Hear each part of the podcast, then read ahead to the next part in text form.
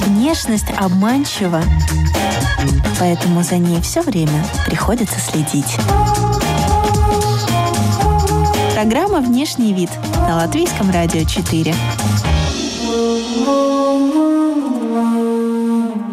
Сегодня в программе вы услышите – я снимаю квартиры, и поэтому вот как людям повезет, там они окажутся. Многие парни, мужья, не хотят, чтобы девушка шла к мужчине-фотографу. Я села к своему знакомому в машину, ну что за помада, такой ужас, кошмар, тебе не идет. Вообще-то мне идет все. А во-вторых, я не спрашиваю. Здравствуйте, дамы и господа, у микрофона Алиса Орлова. Вы слушаете программу о красоте и моде о фотосъемке в стиле ню, балахонах и критике. Поговорим сегодня в программе о красоте и моде «Внешний вид» вместе с фотохудожником, дизайнером свободной одежды Юлией Дмитренко. Здравствуйте, Юлия. Можно вашу визитку? Есть у нас такая микрорубрика в начале. Вы в ней можете представиться, как вам нравится. Я Юля, мне 30 лет. На них я себя и чувствую. Никак этого не стесняюсь и не думаю, что уже старая тетя моде. Наоборот, чувствую себя комфортно, хорошо как э, женщина, которая хотя бы что-то о себе уже поняла и в плане стиля, и в плане то, что мне нравится, с кем мне нравится общаться, что мне нравится одевать и кто я вообще. Я фотограф уже очень много лет, э, люблю фотографировать людей, и недавно начала увлекаться одеждой, ну, но делаю ее для себя и так вот для тех, кому вот ну, нравится такой же стиль, не то, что это какое-то массовое производство, а так, по чуть-чуть для себя, для души, как хобби. У вас был фотопроект с голливудской тематикой, в котором вы снимали латвийских э, знаменитостей. Да, было по-моему, три года назад или четыре у меня была выставка, фото фотовыставка. А, я решила придумать тему, ну, я придумала ее, ну, как бы посвятить ее голливудским известным фильмам. И брала людей реальных из жизни, старалась брать более-менее известных, чтобы привлечь к этому внимание больше, ну, и с ними интересно было познакомиться. И под них подобрать э, роль, как бы, голливудского фильма, какой бы фильм подошел бы. А вы без страха обратились к популярным людям? Ну, если честно, у меня вот лично не возникало ни, никогда проблем с общением. Не знаю, почему так. Э, мне не проблема подойти хоть на улице, хоть в кафе. А тут я попросила знакомую журналистку мне помочь, потому что я на тот момент не всех знала в Латвии. Мне хотелось ну, посоветоваться с ней, кого бы она мне могла посоветовать, вот, ну, снять.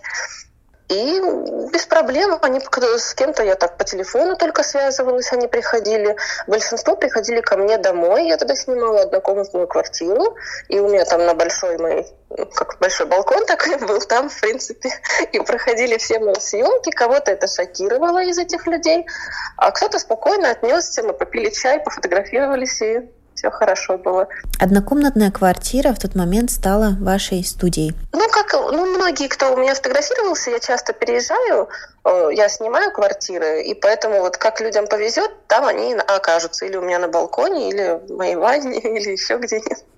Ну, Меня это не смущает, потому что я знаю, что я потом, ну, какая мне фотография нужна, и, ну, знаю, как если что отфотошопить. Просто людей это пугает, если они привыкли там в студию приходить, и чтобы для них там два часа готовились. А меня ничего не пугает. Они могут быть вообще вот прям как есть, даже без макияжа. Вы сразу видите перспективу, так? Э, как э, облагородить потом первоначальный снимок? Да, да, поэтому я не очень люблю, когда очень долгие съемки, когда люди очень прям... Ну, это я понимаю, почему они так делают, это хорошо, красиво, но лично мне это не близко, потому что в порыве вот творческого процесса можно договориться на одно дело, например, накраситься, ждать, пока там визажист полтора часа накрасит, подбирать это все.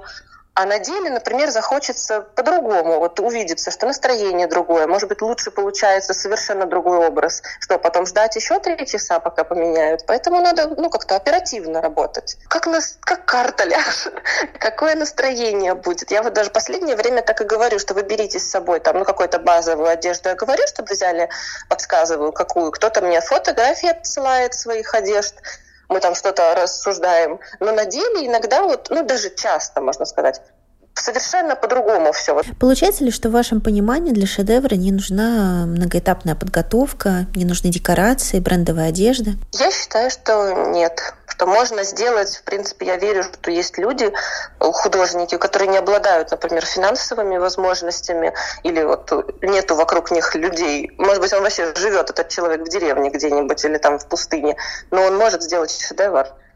Может такой кадр сделать, что мы тут все мелко плавать будем со своими студиями. Тогда сразу вопрос. Как э, среднестатистическую однушку превратить в пригодное место для фотосъемки или для съемок селфи? Да, но я бы тогда сразу начала со света, найти хороший э, световой уголок.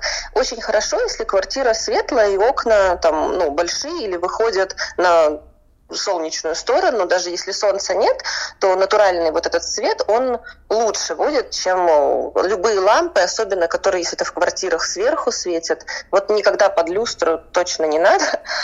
А вот к окну подойти в дневное время будет хорошо, например.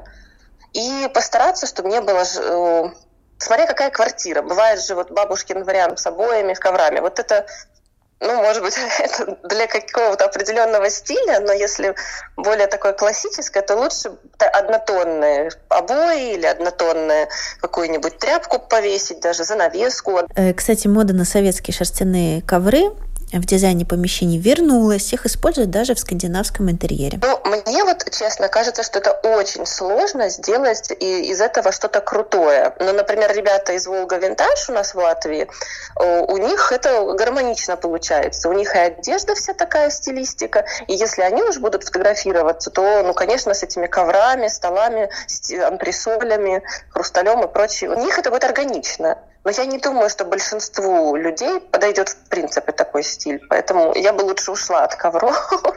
А еще пока вот тут думала, подумала, что дома можно на, на пол лечь. Если даже селфи или кого-то попросить, можно же на полу развлечься хорошо. Вы обратили внимание, как изменились обложки самых известных журналов о моде и стиле? Вот кого помещали на обложке, какие задачи стояли перед модными фотографами?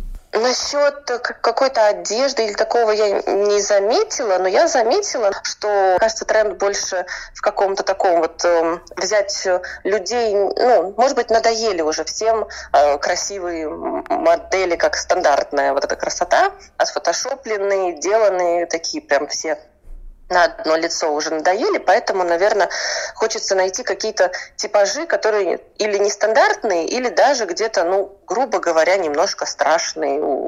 Не потому что это страшные люди, а ну вот непривычно глазу, что-то такое хочется найти и это взять. Говоря о типажах, у вас был опыт съемок э, с победительницей шоу про экстрасенсов э, Джулии Ванг. Да, когда она была еще Джулией. А, так получилось, что как-то я не стесняюсь или сама людям подх ну, подходить, спрашивать, или мне часто писали. На тот момент э, она, видимо, переехала в Латвию, я тоже не так давно ну, переехала из России. И где-то у меня или объявление было, что я предлагаю фотосессии, и она сама мне написала, что она вот э, приехала, хотела бы, вот у нее много идей, хотела бы встретиться, обсудить, познакомиться. Ну, а я не гуглила, не смотрела, то есть мне как бы написала красивая девушка, я смотрю по профилю, видно, что как бы модель, много фотографий красивых, ну, прекрасно. Э, какие, ну, то, что там какие-то способности или какое-то что-то такое, меня это не особо волновало. Мы встретились, посидели в кафе, она мне рассказала, что у нее там гигантские планы, что ей нужен фотограф, я ей нравлюсь, она мне тоже, давай работать. Помимо этого еще, когда вот хотелось во что-то другое переодеться или просто для души пофотографировать, фотографироваться, или, например, мы там завтракали у нее дома, и захотелось вот давай что-нибудь сделаем просто дома.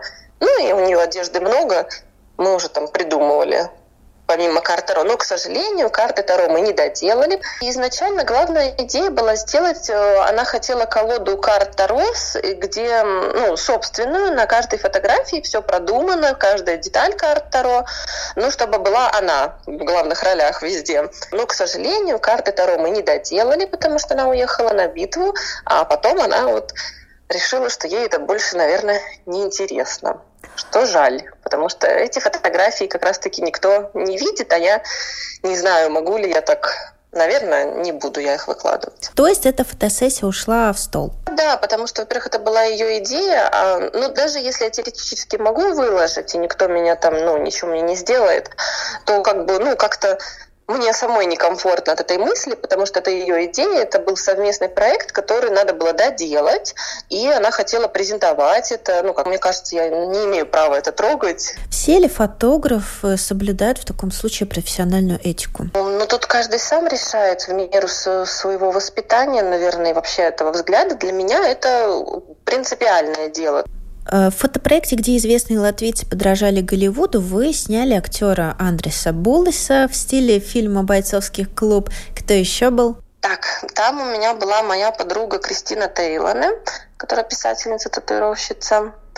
Э, была Света Лев, была Кристина Линденблат, был Кашерс Блум, Рихард Леперс, Роберто Мелони был, Саманта Тина – как вам работалось с публичными людьми? Я прислушиваюсь, потому что кто-то скажет, делай на свое усмотрение, и мне нравится, спасибо, а кто-то может выпендриваться. Но это также делают и абсолютно обычные люди на моих фотосессиях, и даже больше. Мне выносят мозг. Я так говорю, как о наболевшем. вот. Потому что это просто зависит от человека. А известный он или он вообще первый раз пришел, не имеет значения. Они вот могут... Ну, от человека зависит. В принципе, у меня вся, вся та съемка прошла достаточно приятно, хорошо. Если я отсылала фотографию на проверку, и человек, например, что-то чуть-чуть хотел подкорректировать, это не проблема, я, конечно, прислушаюсь потому что это как бы совместная работа. Какие недостатки внешности чаще всего просят исправить? Ну, это, конечно же, тема фигуры и веса, потому что даже стройные люди, у которых, ну вот нам, на мой взгляд, кажется, ну, очень красивое, хорошее тело, и то они переживают, что какой-то там э, жирочек, складочка или что-то там не так ляжет, вылезет. Э, всегда это вопрос тела, фигуры. У мужчин тоже, если животик есть, то убрать. Если попы нет, то попу подрисовать, ручки побольше. Кожа, кстати, ну, не так сильно вот волнует. Меня волнует больше вот кожа сама, вот гладкость какая-то. Вы замечали, как лидеры мнений, кумиры времени формируют запрос на то, как женщины и мужчины хотят выглядеть на фотографиях? Ну, наверное, такое есть. Э, но вот я просто считаю, что есть какие-то стандартные классические параметры красоты, что, например, женщина должна быть женственной. Это значит, у нее должны быть хоть какие-то очертания груди, талия, тонкая, потоньше, и переход в бедра. Ну, как бы они должны плюс-минус, но вот если есть вот эта вот сама женская фигура, Э, то уже хорошо. У мужчины, наоборот, вот эти плечи, руки, нету живота и как бы, ну, какая-то дальше что там мужчинам надо. Мужчины так не так не сильно заморачиваются на этом. Главное, что он там не как дурак выглядел на этой фотосессии. Вот их что волнует. Возвращаясь к фотосессии с участником шоу про экстрасенсов, а вы человек мистического мышления? Но я стараюсь в жизни относиться ко всему разумно подходить. Я как бы не отрицаю, что эти все темы, как энергетика, эзотерика, вся астрология, что это все имеет место быть, раз люди этим занимаются. Просто ко всему надо относиться без фанатизма. Я стараюсь прислушиваться, как я уже поняла, на жизненном опыте надо прислушиваться к своей личной интуиции и к своему какому-то здравому смыслу, к своим личным ощущениям, потому что любой человек, даже если он не верит э, в какие-то вот эти все мистические дела и называет это все ерундой, он же все равно почувствует, если рядом с ним ну, какой-то негативный человек и несет в его жизнь какую-то токсичность, он это почувствует. Э, тогда бывают ли модели с тяжелой энергетикой? Если, например, человек пришел на фотосессию, я максимально, раз уж при, пришли, не было такого, что кто-то прям сбегал. Никогда. То есть работу я все равно отдавала, и таких случаев, когда вот прям ну, контакта не произошло, было очень-очень мало. И я максимально старалась все равно его найти, этот контакт, и сделать работу. Для меня это было главное. Пусть я там буду потом, не знаю, свечки жечь, ромашку пить после фотосессии. Но я должна работу сделать. Человек же пришел. А совокупность каких факторов превращает просто лицо на фотографии в искусство? Тут э, такое дело, что почти все делают э, глаза и Может быть, наверное, какой-то э, портрет или какая-то интересная работа, где не видно самого взгляда и глаз. Такое может быть, но все-таки акцент, да, на взгляде. И это должно уже зависеть от человека, потому что какая-то глубина, какая-то мысль в глазах вот этого человека, любого, пусть это ребенок э, или просто модель. Потому что если это она просто улыбается, она ни о чем не думала, то это просто ну, картинка, она пролеснется. А если в глазах есть вот что-то, ну, для этого надо, да, найти какой-то контакт с моделью, и модель должна быть, ну, не глупая, а не глупый человек и как-то расслабиться и дать эту какую-то эмоцию. Может быть, у человека в душе какие-то переживания, он будет просто смотреть, но другой человек, вот мы будем пролистывать, мы зацепимся за эту фотографию. Мы, нам не будет понятно, что нам там нравится, что нас цепляет. Вот это что-то будет. Я считаю, что это вот все через глаза передается. Это личное ощущение, что у человека какая-то глубина была душе. То есть это не пустышка человека, а со своими переживаниями, мыслями он смог как-то открыться и это показать. Вам нравится какая-то определенная внешность? Ну вот, честно, у меня такого нет, потому что мне, ну, я на человека смотрю, я общаюсь с человеком. И бывают иногда очень интересные, приятные люди, и умные, и там, и разные, интересные, совершенно ну, с такой нетипичной внешностью, нетипично журнальной, грубо говоря. И с ними даже интересно. Вот э, есть модель на Украине одна, я сейчас смотрю там шоу, мне нравится, я там фотографии смотрю. И у нее большие уши очень. Она, она такая, у нее странное лицо. Э, ну, не то, что она уродливая прям, но уши лопоухие прям торчат. И есть еще много таких моделей. И она ходит и по подиумам, и там в Миланах, в Парижах ее активно фотографируют. И она не собирается делать операцию. То есть как бы это уже ее такая изюминка, фишка. Но наоборот, это как-то даже кто-то подчеркивает на фотографиях эти уши. Но с носом сложнее, наверное, все-таки нос это такая яркая деталь на, на теле человека. Но вообще много сейчас моделей с очень такой нестандартной какой-то внешностью, люди их ищут. Прям иногда это даже немножко перебор. Все-таки, может, не надо так это. Это есть такая, назовем это инстаграмная красота, и есть э, такая подиумная, инстаграмная это вот какая-то сексуальность, кукольность, а uh-huh. подиумная это что-то, может быть, андрогинное больше, такое космическое, такое немножко странное, uh-huh. да. Потому что многие, вот даже именитые, известнейшие дизайнеры, они иногда, да, даже часто, особенно в последнее время, стараются включить какого-то нестандартного человека и внешность ищут. Ну, потому что если все будут ходить только вот как, ну, Ирина и Шейк будут все ходить, то, ну, не будет глаз даже тоже, ну, приестся, в общем, это все. Если это будет и в телефонах у нас, и на всех журналах, и еще на подиумах. Они же очень... Вот эта инстаграмная красота, да, это красивые девушки, никто не, не будет спорить. Но если только это будет, мы же даже их различить не сможем. Только блондинка, брюнетка. -то. Но мы не рождаемся вот с такими носами, губами и попами. Все разные, и каждый должен какой-то быть такой, какой он есть. Социальные сети влияют на наше восприятие красоты? Согласна полностью. И это не очень весело признавать. Сама я девочка. Не то, что я из-за чего-то переживаю, но просто кстати, сейчас очень хорошо, вот начнем все про Инстаграм все, что есть э, аккаунты, где женщины реальные э, показывают себя, как э, вот они могут встать, и также без фотошопа, как они реально выглядят. Ну, то есть это обе две реальные фотографии, просто вот как поза или свет нужные меняют. Я вот на несколько подписана, и там женщины и с целлюлитиком, и показано, что вот все зависит от ракурса и от позы. И что это, это же женщина вот с этими же ногами, коленками, там где-то валики на талии, там складки. Но она это не стесняется, и она так это и показывает. И это очень хорошо, там тысячи подписчиков, я вот с удовольствием лайкаю такие, такие фотографии. То есть вы за реальность тоже? Ну, я бы, ну, я думала, может не рискнуть тоже так сфотографироваться, чтобы вот показать себя без фотошопа и прям вот, вот как есть, но пока не рискнула. Но, но этих женщин я поддерживаю. Да. Юля, вы же вообще из Одессы. Я там родилась, да, четыре года жила только. Но успели пожить еще и в Саратове, и в Москве. Как бы вы выглядели, живя там, чем бы вы занимались, э, живя там? Вот если пофантазировать, допустим, сейчас, да? Юлия в Одессе, Юлия в Саратове, Юлия в Москве. Какие это Юлии? могу пофантазировать теоретически, как это могло бы быть, а, или, например, вот как практически, я же вот недавно как раз думала, почему не получилось у меня вот там работать по профессии в Москве и кем бы я могла быть в Саратове. Я просто считаю, что я, ну, например, в Саратове могла бы быть успешным э, рекламистом, ну и фотографом как хобби, потому что там у меня это хорошо получалось. Я бы делала там наружную рекламу, какие-нибудь вот эти буклеты, листовки. Была бы такой, ну, в каком-нибудь компании работала, в рекламной бы. В Одессе не знаю, что бы я делала.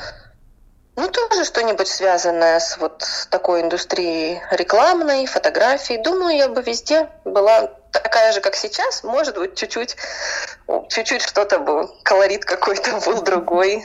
Может, манера общения чуть-чуть, там, может, стиль. Тогда, как человек, изучающий рекламу, что вы думаете о «Черной пятнице», перепроизводстве и покупательском азарте? Но я к этому отношусь вот так же, как э, я тогда ответила, что надо ко всему подходить разумно. Ну, так, наверное, все люди никогда не смогут делать, но хотелось бы немножко разумности, потому что если у тебя много одежды, ты еще этого не одевал, у тебя полный шкаф, ты его сначала перебери, вообще посмотри, нужно ли тебе вообще что-то. И сейчас такое время, что не у всех есть работа и покупательская способность. Я не понимаю этих людей, которые жалуются, что им, грубо говоря, кушать будет скоро нечего, но при этом на Черную пятницу им надо обязательно что-нибудь купить. Это же просто очередной какой-то мусор. Это какая-то, ну, глупая трата, возможно. Если, например, человек планировал купить что-то там ребенку или там себе из одежды или вот из чего-то, то хорошо выделено это бюджет.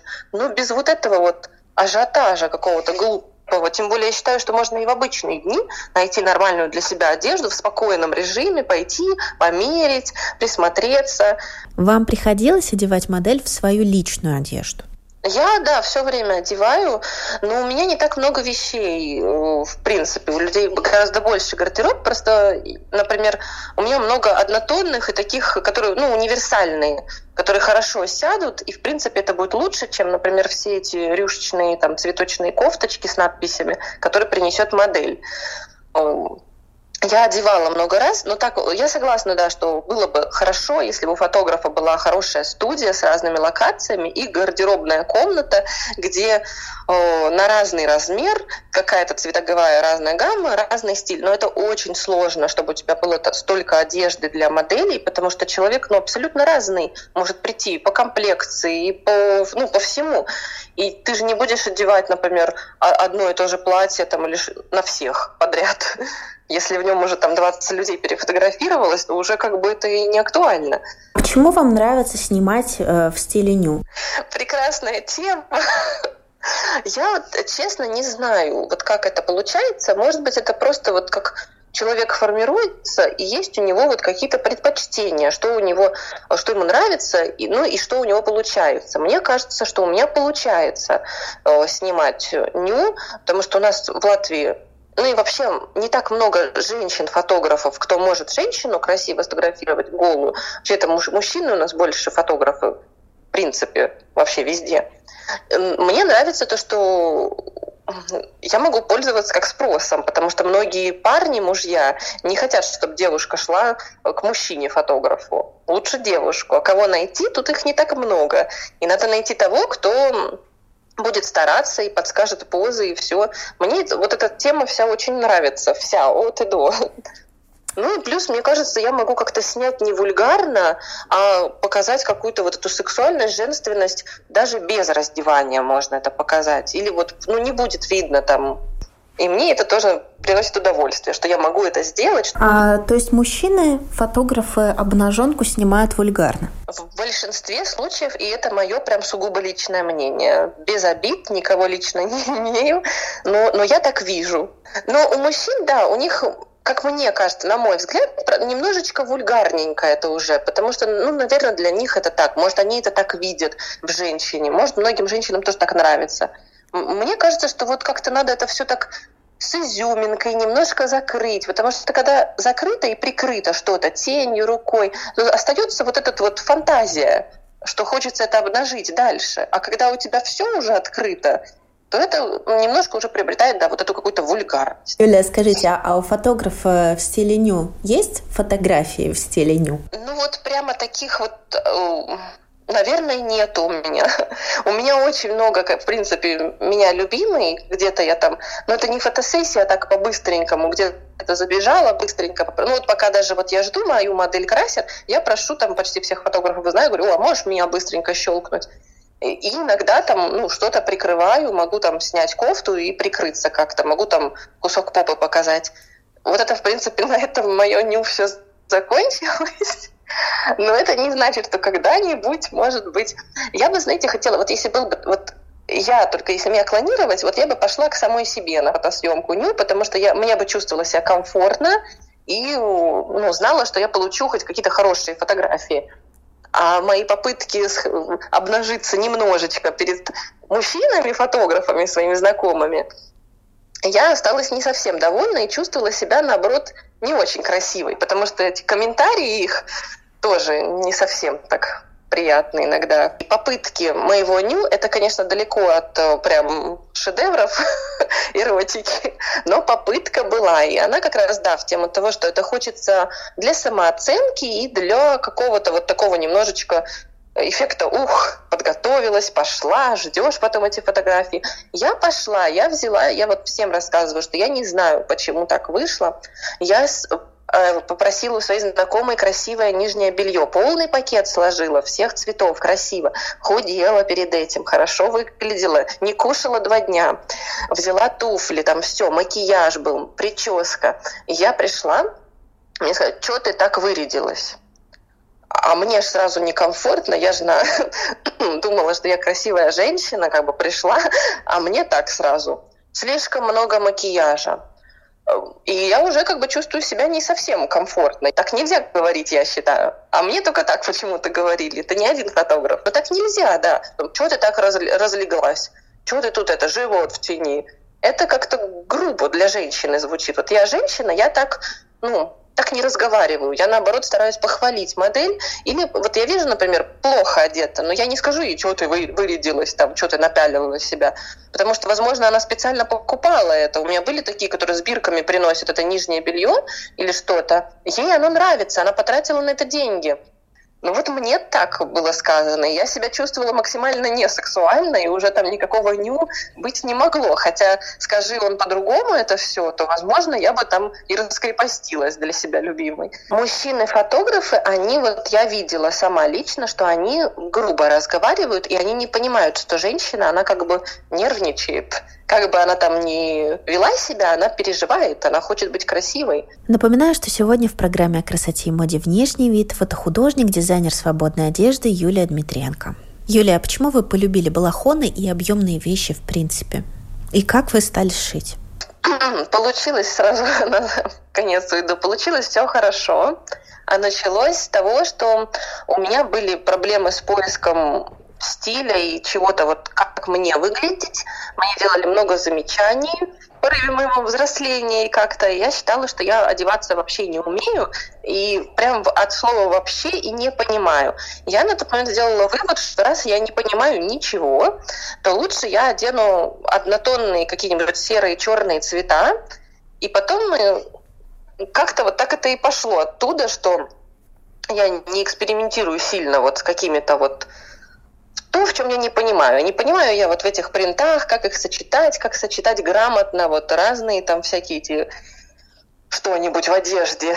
А, поэтому я за то, чтобы одеть какой-нибудь балахон. Во-первых, многие переживают за фигуру, за там, животик или ну, какие-то складочки или что-то. И если мы все обтянем и там то, то будет неловкая ситуация.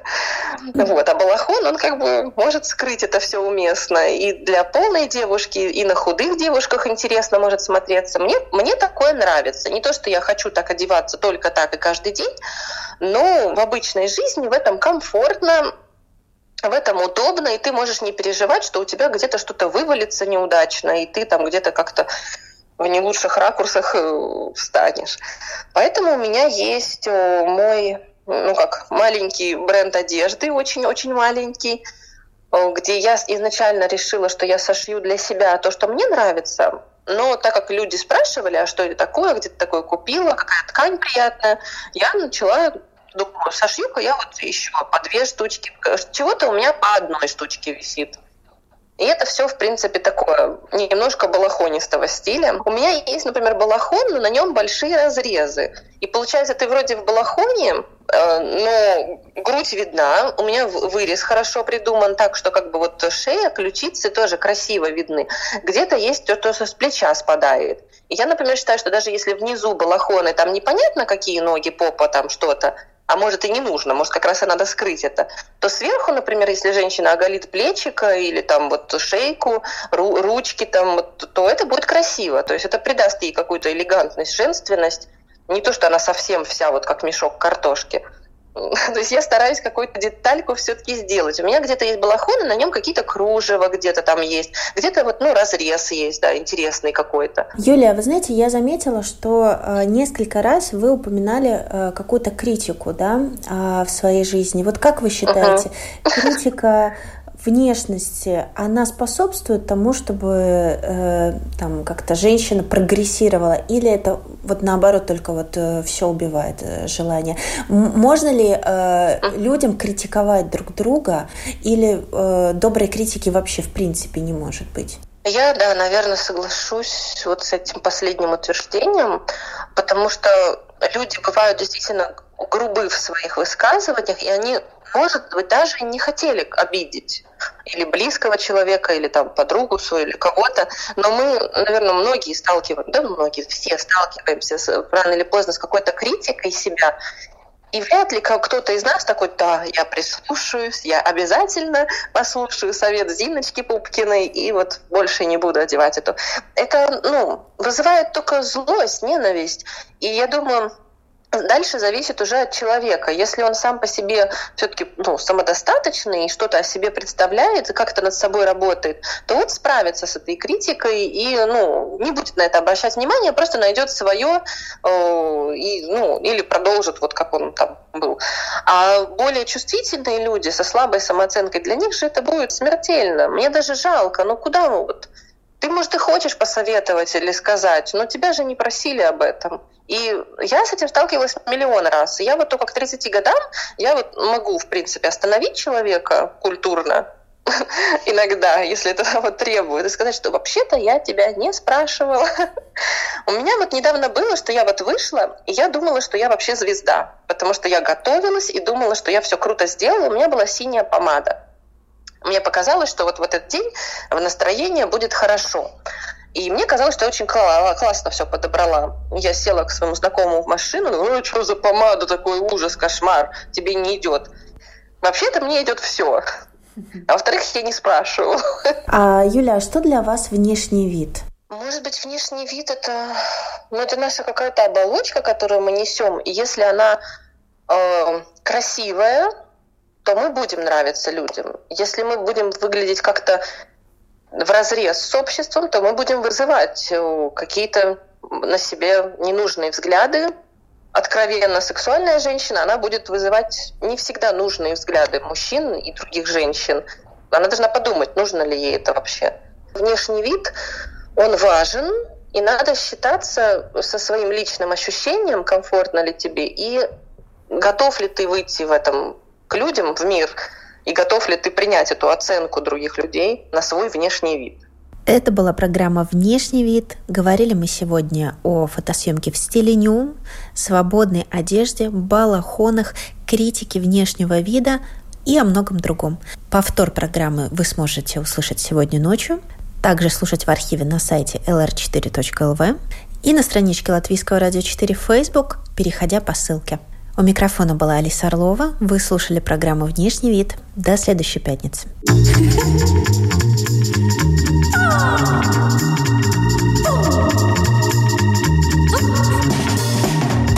Внешность обманчива, поэтому за ней все время приходится следить. Программа «Внешний вид» на Латвийском радио 4.